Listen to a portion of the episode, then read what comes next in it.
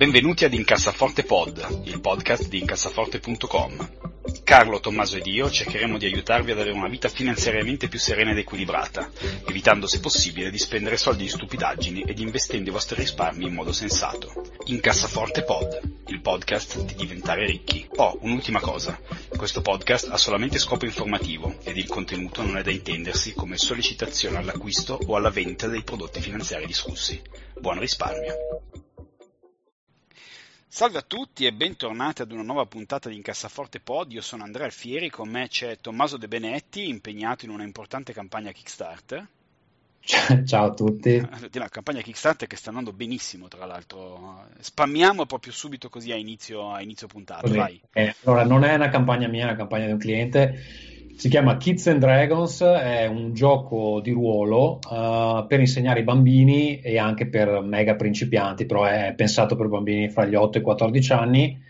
E, e niente, nelle, nelle, prime ore abbiamo sfondato il goal e stiamo, secondo me, prima di stasera lo doppiamo. Quindi c'è gente che si lamenta perché non siamo abbastanza veloci nella, nel proporre nuove cose, siccome non ce l'aspettavamo che andasse così bene, non sappiamo, siamo un po' in difficoltà, però vabbè, è un buon problema da avere, ecco, diciamo così. Quindi mi raccomando, cliccate, cercate e cliccate perché non potendo noi usare il nostro veliero di Vanguard dobbiamo prendere ecco, i soldi il, anche... Il mio pitch è questo, se avete dei figli e non volete che spendino, spendano i soldi in droga potete comprargli questa cosa qua.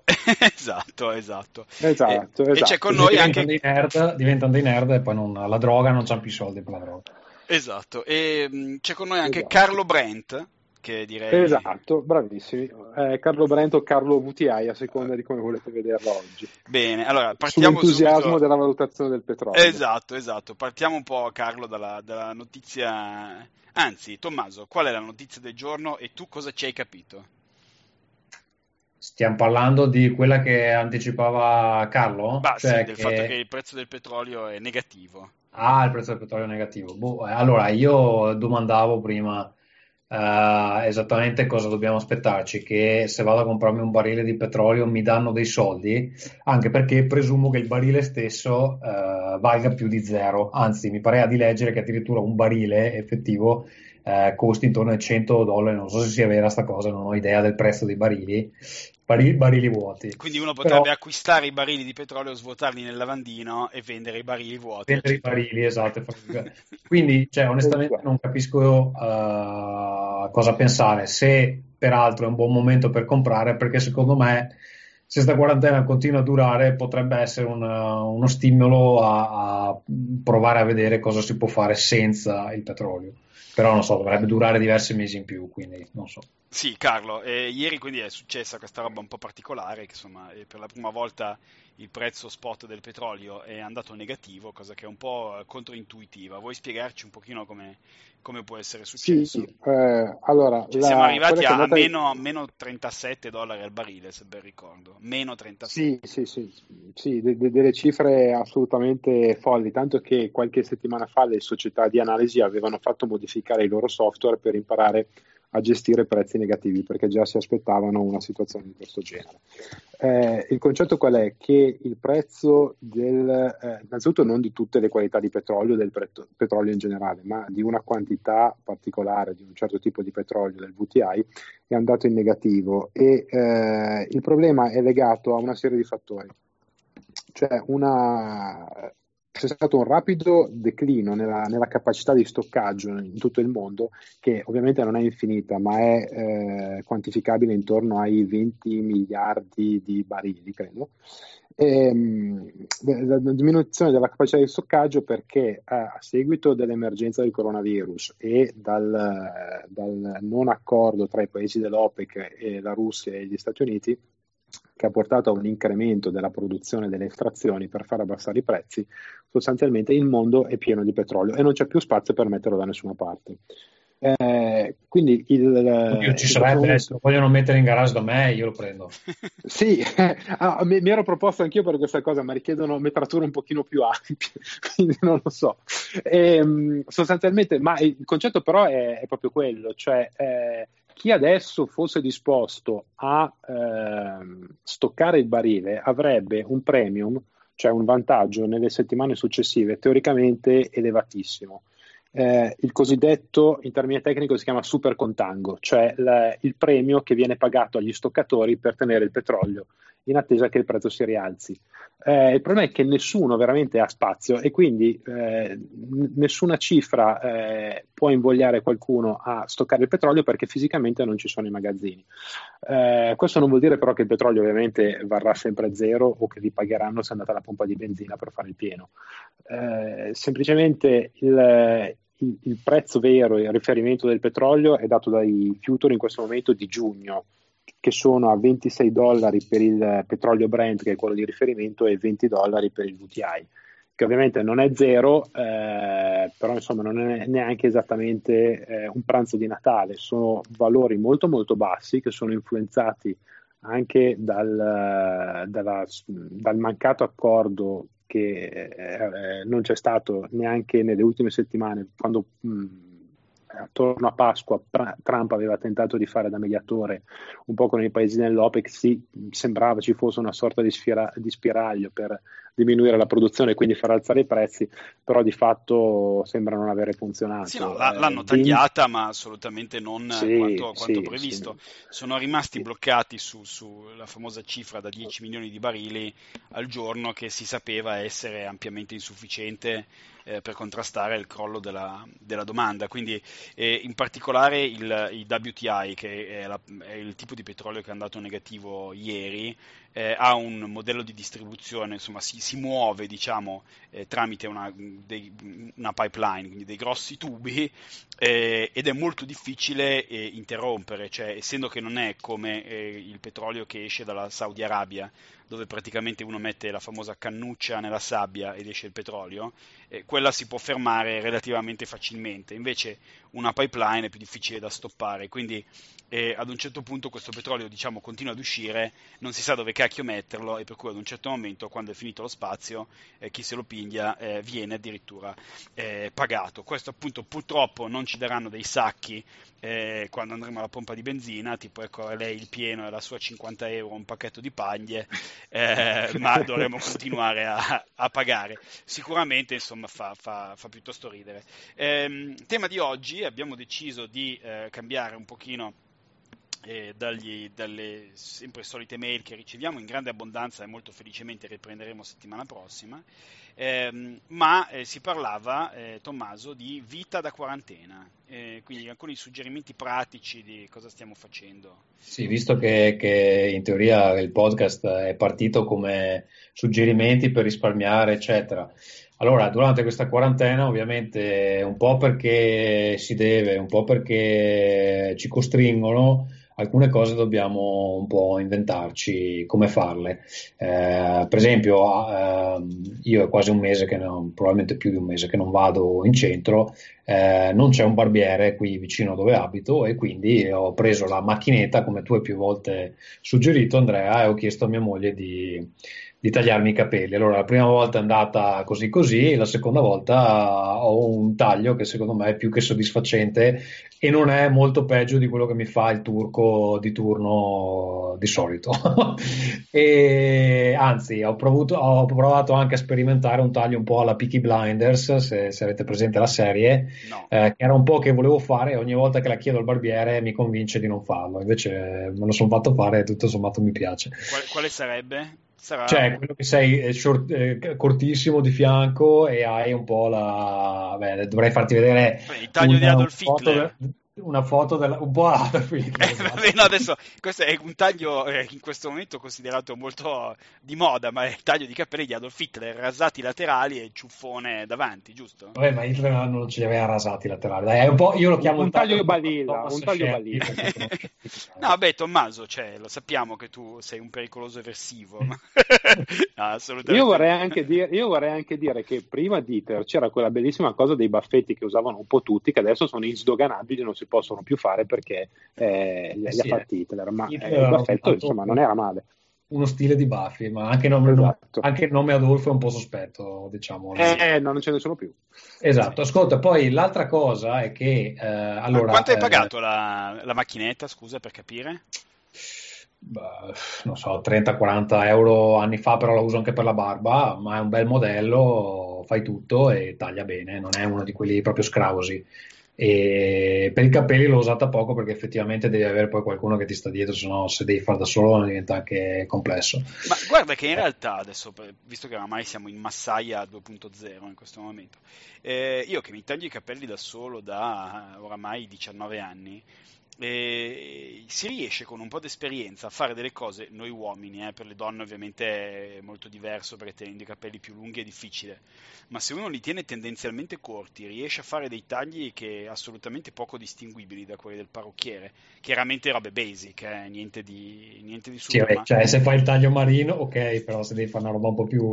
No, no, vabbè, io comunque sfumo, cioè ho i capelli più corti dietro, più, più lunghi sopra, cioè eh, dopo 19 anni impara tante cose, quindi non mollare, Tommaso. Eh. Va bene, vabbè, comunque dicevo, il secondo tentativo è andato molto meglio del primo, presumo che il terzo sarà perfetto. E quindi posso anche smettere di andare dal parrucchiere completamente. La seconda cosa è che um, mia moglie, prima de- che scoppiasse questo casino, si era iscritta con un'amica a uh, una palestra qua vicino che fa CrossFit e fa, facevano 3-4 lezioni a settimana e, mh, cosa è successo? Che ovviamente quando hanno iniziato a eh, dare le restrizioni, le palestre sono state fra le prime a perdere completamente la clientela perché giustamente vai in un posto dove la gente tocca la roba tutto il tempo, è sudata, eh, insomma non è il posto più igienico del mondo, diciamo così, la palestra. Però alcuni si sono inventati, per esempio la mia palestra non ha fatto assolutamente niente, infatti la mia sottoscrizione è in pausa anche se stanno cercando di spillarmi i soldi perché dicono eh ma metterla in pausa ti costa x euro e vabbè, te li do che cazzo devo fare? E, ehm, invece quella di la palestra di mia moglie siccome ovviamente è una palestra dove vai e c'hai l'istruttore e tutto hanno deciso di provare a farla online. Hanno chiesto ai membri eh, chi era interessato e avevano un certo numero di persone che era interessato a fare questi uh, eh, allenamenti online, si sono organizzati, hanno aperto un gruppo privato su Facebook e chi paga un tot, mi pare che sono 39 euro al, al mese, ha accesso a questi video, ne fanno 3-4 alla settimana, forse anche di più. E è tutta roba che puoi fare a casa. E allora adesso, cioè, la, il coso, la, la, la, sottoscrizione la paga lei, però in realtà i video li guardo anche io, no? Perché siamo, cioè, siamo lì, siamo, siamo sì. Nella stessa area. E quindi ho detto, sai che non mi sembra male, provo a iniziare a farli e alla fine adesso ne ho già fatti 4-5, sono degli allenamenti da un'ora che puoi fare solo con body weight, quasi solo con body weight, ogni tanto devi usare una sedia, devi usare una, una fascia, una roba del genere, e sono abbastanza interessanti, non sono proprio da um, casalinga, sono un po' più tosti e mi stava dando l'idea che quasi quasi eh, smetto la sottoscrizione alla palestra e inizio a farmi gli allenamenti online così non devo neanche uscire di casa. Se non che comunque andare in palestra è anche un'occasione per farsi una camminata per uscire per fare qualcosa. Però non male. E quindi ci stiamo smezzando un po' sto costo. Ma tra l'altro su, su questa stessa tipologia diciamo di, di coso la famosa Peloton non so se se avete presente di cosa sì. vi stiamo parlando. Sì, che vende una cicletta con un'app praticamente. Sì, vende Beh, una cicletta molto costosa. Ah, tu ce l'hai? Sì. Hai non Peloton, uso, uso, la bici con il rullo e uso un'app che è Zwift o Trainer Road, ma sostanzialmente è la stessa cosa. Sì, sì. Sono, eh. sono, ottimi perché ti permettono di fare un allenamento strutturato fatto molto bene, soprattutto se fai in bici perché eh, non hai su strada, non hai eh, le distrazioni che hai su strada, quindi semafori, rotonde, traffico, eccetera eh, ti permettono di fare degli allenamenti molto strutturati con una metodo- metodologia assodata e hai veramente il massimo risultato con Però non sport. Cioè, com'è un allenamento strutturato su una cicletta? Cioè non basta che pedali. Un allenamento... No, è un allenamento a intervalli, un po' come quelli che fanno i mezzofondisti, cioè ci sono proprio eh, 5 minuti a un certo ritmo, 2 minuti a un altro ritmo, 10 minuti a un altro ritmo e così via. Cioè tu lavori in base a quella che è la tua soglia di potenza, che è l- quello che tu puoi dare, è il tuo motore, no? ognuno ha il suo, la- lavori sempre sopra e sotto soglia finché nel lungo periodo, nel breve e lungo periodo, aumenti sempre di più con la tua soglia, quindi diventi un ciclista più, più performante. Poi quando ti sei allenato bene a casa, senza distrazioni, vai fuori, eh, fai la tua pedalata e te la godi molto di più. È ottimo, Se, senza comprare la bici di Peloton che costa un casino, basta una bicicletta qualunque, un rullo da 150 euro e un'app da 8 euro al mese e hai lo stesso risultato. Fantastico. Sì, l'ultima cosa che mi pare di capire come sta succedendo anche in Italia, ci siamo messi anche noi a fare i fornai e abbiamo iniziato a fare il pane eh, con il lievito madre eh, e sta, sta, venendo bene. Eh, stiamo mangiando più pane di quello che dovremmo, giustamente. Certo. Però, Do- dove hai trovato il lievito madre, scusa? L'abbiamo fatto, l'abbiamo fatto. In realtà, in realtà, è mia moglie che fa più la fornaia, io sono più da padella, pasta, risotti, roba così. Lei è più da roba in forno roba che torte, pane, cose del genere. Eh, però, però uh, mi sono fatto insegnare perché effettivamente era ridicolo che non so come si fa il pane e l'abbiamo fatto con il lievito madre che aveva preparato lei. Ma è una cazzata, eh, cioè, basta un barattolo della farina, dell'acqua, poco altro. E... Sono, sono, ammirato da, da, da, questa cosa, da, da, da no. Lady... Tecnicamente, se, cioè, se vuoi mangiare solo pane, puoi mangiare a 0.2 euro al giorno, però vabbè, è chiaro che dopo un po' il pane... Sì, Ascolta, ragazzi, voi, voi, quanto avete speso in questo mese di quarantena? Io ho fatto due conti e tolte le spese fisse, quindi mutuo, corrente, eccetera, io ho speso una roba tipo 300 euro.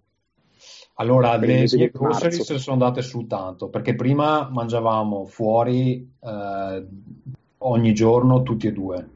Adesso siamo, cioè, c'è il doppio di, di uh, pasti, no? Certo. certo. Poi secondo me si mangia anche un pelo di più perché magari ti annoi e dici cosa faccio, mi faccio...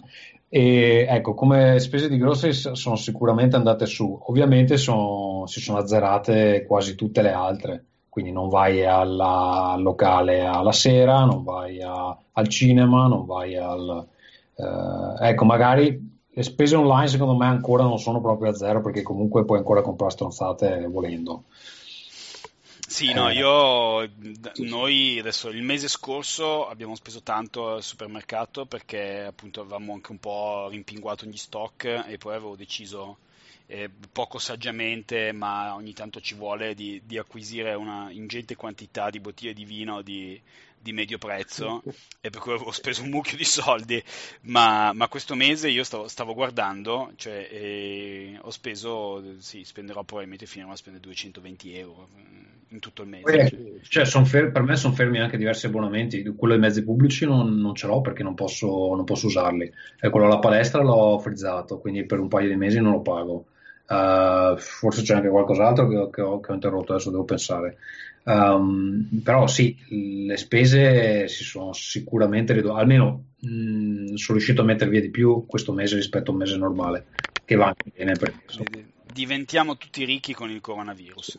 Fantastico. Io comunque volevo dire che l'alcol trova sempre la sua strada anche nelle difficoltà, perché eh, adesso facendo mente locale mi sono accorto che eh, l'altro giorno ho ordinato dei cocktail a domicilio. Vabbè, ma è ovvio, cioè, anche, anche, anche, io sto bevendo di più. Adesso, io di solito non bevo pochissimo durante la settimana, però cazzo, sei a casa tutto il giorno, sta anche venendo fuori il sole, non vuoi farti l'aperitivo in terrazzo? Tanto sì, decisamente sì. Il, il cocktail, quando arriva il cocktail nella busta è un momento bellissimo. Vabbè sì, il cocktail nella busta è la svolta. Sì, sì. Beh sì, la, sicuramente questo è, è, il momento, guardate, io ho comprato dei, dei, Barbera, dei Barbera di buona qualità che per i miei standard sono molto costosi, ho speso addirittura tipo 7-8 euro a bottiglia e li ho presi online e buonanotte, insomma cosa dobbiamo dobbiamo fare, insomma, uno ad un certo punto deve anche, deve anche lasciarsi un pochino andare. E, um, ritorniamo, Carlo, eh, ad essere pallosi come nostro solito e eh, diamo rapidamente un paio di, di, suggerimenti su un paio di articoli interessanti che hai visto questa sì, settimana. Un paio di notizie interessanti eh, su due articoli che... Ehm, ho trovato sulla versione cartacea del Financial Times, ma le, eh, diciamo, le notizie si trovano tranquillamente riportate anche su diverse fonti, fonti internet. Metteremo poi qualche link in calcio all'episodio. Eh, una è una previsione eh, di Mr. Singer, il proprietario del fondo Elliott, uno dei più grandi fondi di investimento del mondo, proprietario tra l'altro eh, anche dell'Arsenal Calcio e del Milan, che è stato uno dei primi a intuire il pericolo coronavirus a fine gennaio, si è mosso di conseguenza e il suo fondo nel primo trimestre dell'anno è riuscito a chiudere sostanzialmente in pareggio con un più 2% rispetto a tutti gli altri che hanno performato malissimo e questo è lo storico. L'altra cosa interessante è la previsione che lui fa, eh, secondo la quale per la fine dell'anno, la seconda metà dell'anno, eh, le borse, in particolare l'indice SP500, potrebbe perdere circa il 50% rispetto ai massimi eh, di inizio anno, quindi adesso è sotto del 10 per cui potrebbe perdere un altro 40% e arrivare intorno a quota 1800 punti. Quindi prendetelo ovviamente con le pinze. Ma... adesso? Sì, sì, sostanzialmente mi, intorno ai 1800 punti, 1900 punti, adesso è a 2200. Che è tipo che anno? 1962? No, no, no, saresti sorpreso. Eh, 2000 e 2010, no, eh, 11 probabilmente. Sì, mm. sostanzialmente resettarsi più o meno al, al, a quando è, iniziato a uscire dalla, dalla crisi del 2008. Sì, sì. Eh, l'altra, L'altra cosa interessante è, è, un articolo, ma ce ne sono diversi, dove eh, si vede che sostanzialmente il recupero che ha fatto la borsa americana nell'ultimo mese, quindi dopo il 35% iniziale che ha perso, e quello che è tornato oggi in pareggio è sostanzialmente dovuto in larghissima parte al, all'influsso positivo dei cosiddetti FANG, cioè Facebook, Amazon, Apple, Google, eh, Netflix e volendo mettiamoci dentro anche Microsoft. Allora la domanda è se effettivamente il traino alle borse negli ultimi dieci anni è stato dato da questi 5-6 titoli e anche in questo momento gli unici che continuano a tirare il carro sono questi e se effettivamente per il futuro vale ancora la pena, ma è una domanda provocatoria, però volevo vedere cosa ne pensavate voi, vale la pena ancora di investire sempre nell'indice oppure direttamente nei titoli. Tommaso, tu come la vedi? Guarda, cosa vuoi che ti dica? Non, non lo so. Mm. Non lo so, non lo so perché ho pensato anch'io, ho detto, eh, ma vedo questi titoli che sta andando a picco. Se non ho la sfiga che mi fallisce la, la compagnia, sicuramente cioè una roba che sta facendo meno 30, meno 35, dici cazzo, quasi quasi ci metto dei soldi. Invece l'indice comunque uh, è molto più calmierato, diciamo così. Dall'altro punto di vista stavo pensando sì, però magari è un periodo in cui eh, già ci sono dei rischi uh, che comunque scenda tutto.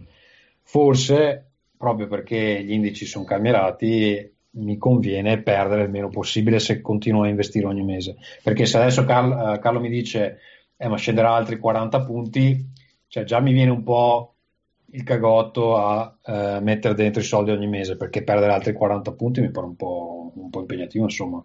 Ma può succedere naturalmente, sì. Eh, eh, la questione è, eh, allora, la, la, diciamo la, la, narrativa è che le varie appunto Facebook, Amazon eh, sono riuscite pron- con grande prontezza da questo recente crollo perché effettivamente cioè, eh, Google eh, o Facebook, anzi eh, Amazon soprattutto, al limite possono beneficiare dalla situazione attuale di pandemia, non certo eh, essere penalizzate perché sono aziende. Beh, che... Amazon mi pare sia ai massimi di sempre. Certo, perché sì. eh, Amazon anzi ha avuto un influsso mostruoso.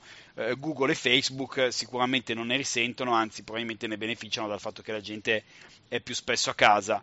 Ehm, la logica generale è quella che queste cose funzionano fin quando che non funzionano più. Eh, sono, ricordo, nel 2007 e negli ultimi nei dieci anni precedenti eh, le aziende petrolifere erano quelle che avevano trainato la gran parte della crescita dei, dei mercati. Eh, dal 2007 ad oggi eh, le, le, aziende petrolifere hanno fatto eh, peggio, significativamente peggio eh, di, tutto, di, tutto, il resto, tutto il resto del, del, mercato.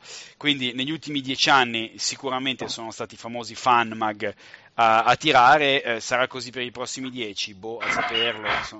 Eh, storicamente non è una grande idea comprare le aziende ai massimi, però appunto chi, chi, può dirlo? Chi può dirlo? Bene, passiamo ai consigli della settimana. Cosa ne dite, ragazzi? Cosa avete da consigliarci? Carlo, tu cosa, cosa suggerisci? Allora, io questa settimana vi consiglio un documentario che è Super Size Me 2. Lo trovate in lingua inglese sottotitolato in italiano su Amazon Prime. Super Size Me è, se qualcuno si ricorda, il, eh, certo. il primo mitico del 2008. È un documentario fatto da questo eh, appunto, documentarista americano Edward Spurlong eh, dove si soppo- sottoponeva a questa prova terribile di mangiare mezzogiorno e sera da McDonald's per, non, so, non ricordo se un mese o, o, forse un periodo addirittura più lungo, per poi ovviamente eh, andare a verificare quelli che erano gli, gli effetti nefasti su, sulla sua fisiologia. eh, 15 anni dopo quasi eh, torna diciamo, sul luogo del delitto con un documentario che eh, guarda sempre al mondo del fast food e della ristorazione americana, ma non più al, a un brand singolo, cioè McDonald's, ma quanto a un prodotto, una filiera di prodotto, che è quella del pollo, della carne di pollo. Eh, infatti, da qualche anno a questa parte il consumo di carne di pollo ha superato quello di carne, eh, diciamo, bovina.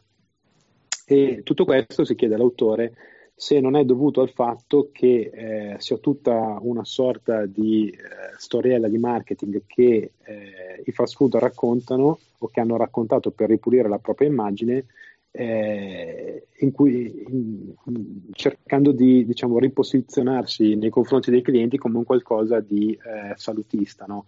Usando tutte quelle parole un po' salutista, bio, organico, eccetera, eccetera. Quindi lui dice: non è che voi in questi panini con eh, la, la, fettina di, di, pollo, due fette di insalata, mi state rifilando la stessa schifezza che mi, mi rifilavate dieci anni fa, e, però mi fate pensare, mi fate credere che eh, io stia mangiando bene.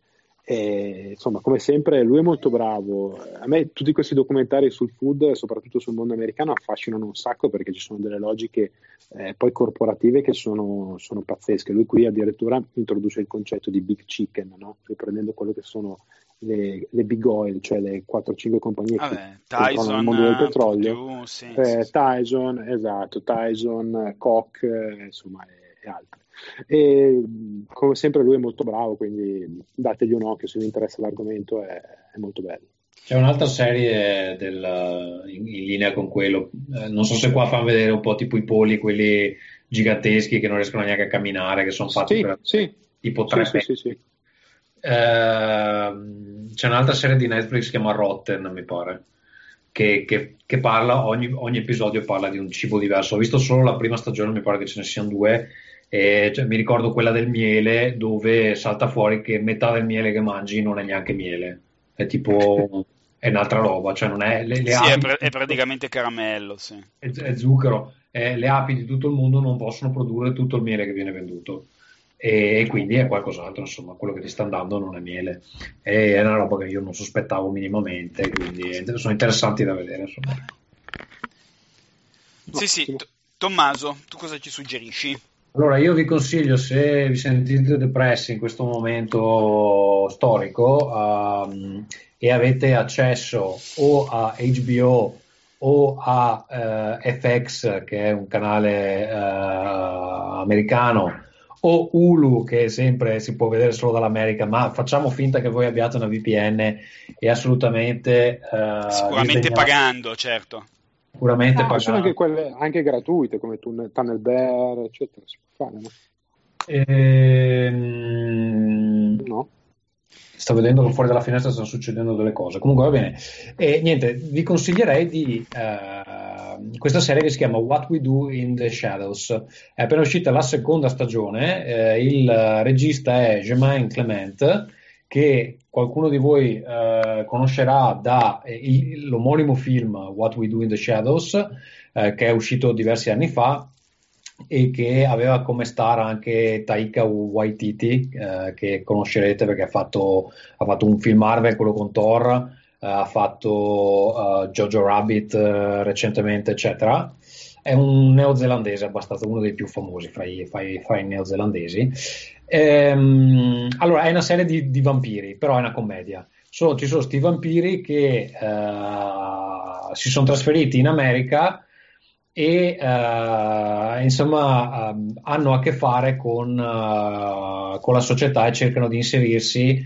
Nella loro idea sono assolutamente irriconoscibili dai non normali umani, ovviamente sono degli imbecilli e quindi la loro situazione è assolutamente uh, lampante anche perché tipo vanno in giro con il mantello lungo, uh, hanno il, il, famiglio che li segue, ogni tanto si trasformano in pipistrelli, cose del genere. Con loro vive anche, allora ce ne sono tre normali, poi c'è un famiglio uh, particolare, poi ci sono altri famigli che continuano a morire in tutte le puntate, quindi altri girano E poi c'è un vampiro che eh, non è un vampiro che succhia sangue, ma succhia energia. E quindi è tipo la, il personaggio che in ufficio viene da te e ti racconta queste barzellette che non finiscono mai.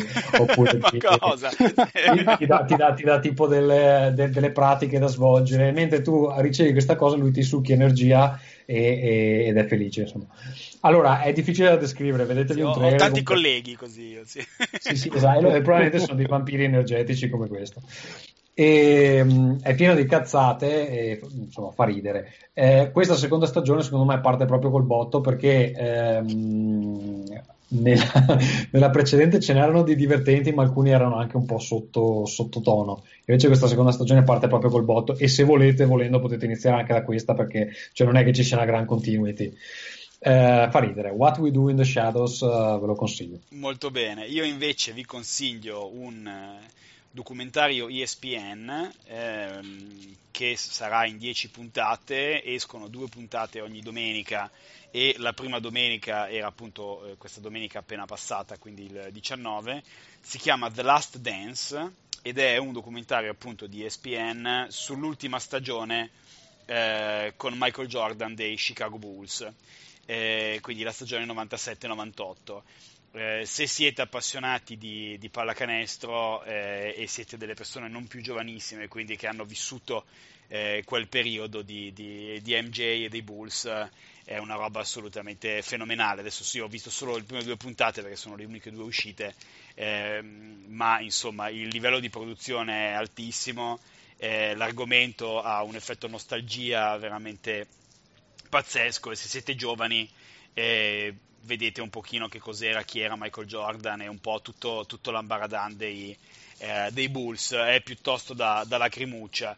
Eh, veramente, boh, guardatevelo se vi piace poi la pallacanestro, assolutamente. The Last Dance eh, si trova se avete appunto una VPN e un abbonamento a ESPN o altrimenti secondo insomma metodi su canonici. Netflix Italia su... su... Netflix Italia ah su Netflix Italia sì sì ah, su, su, Netflix, Netflix Italia, Italia. Sì, sì, sì. Eh, vedi che io che non si dica un che episodio a settimana mm? che non si dica che incoraggiamo la pirateria No, beh no, giammai. No, io... assolutamente. Però se Netflix ci dà i soldi, visto che la scoraggiamo, insomma, noi saremo contenti.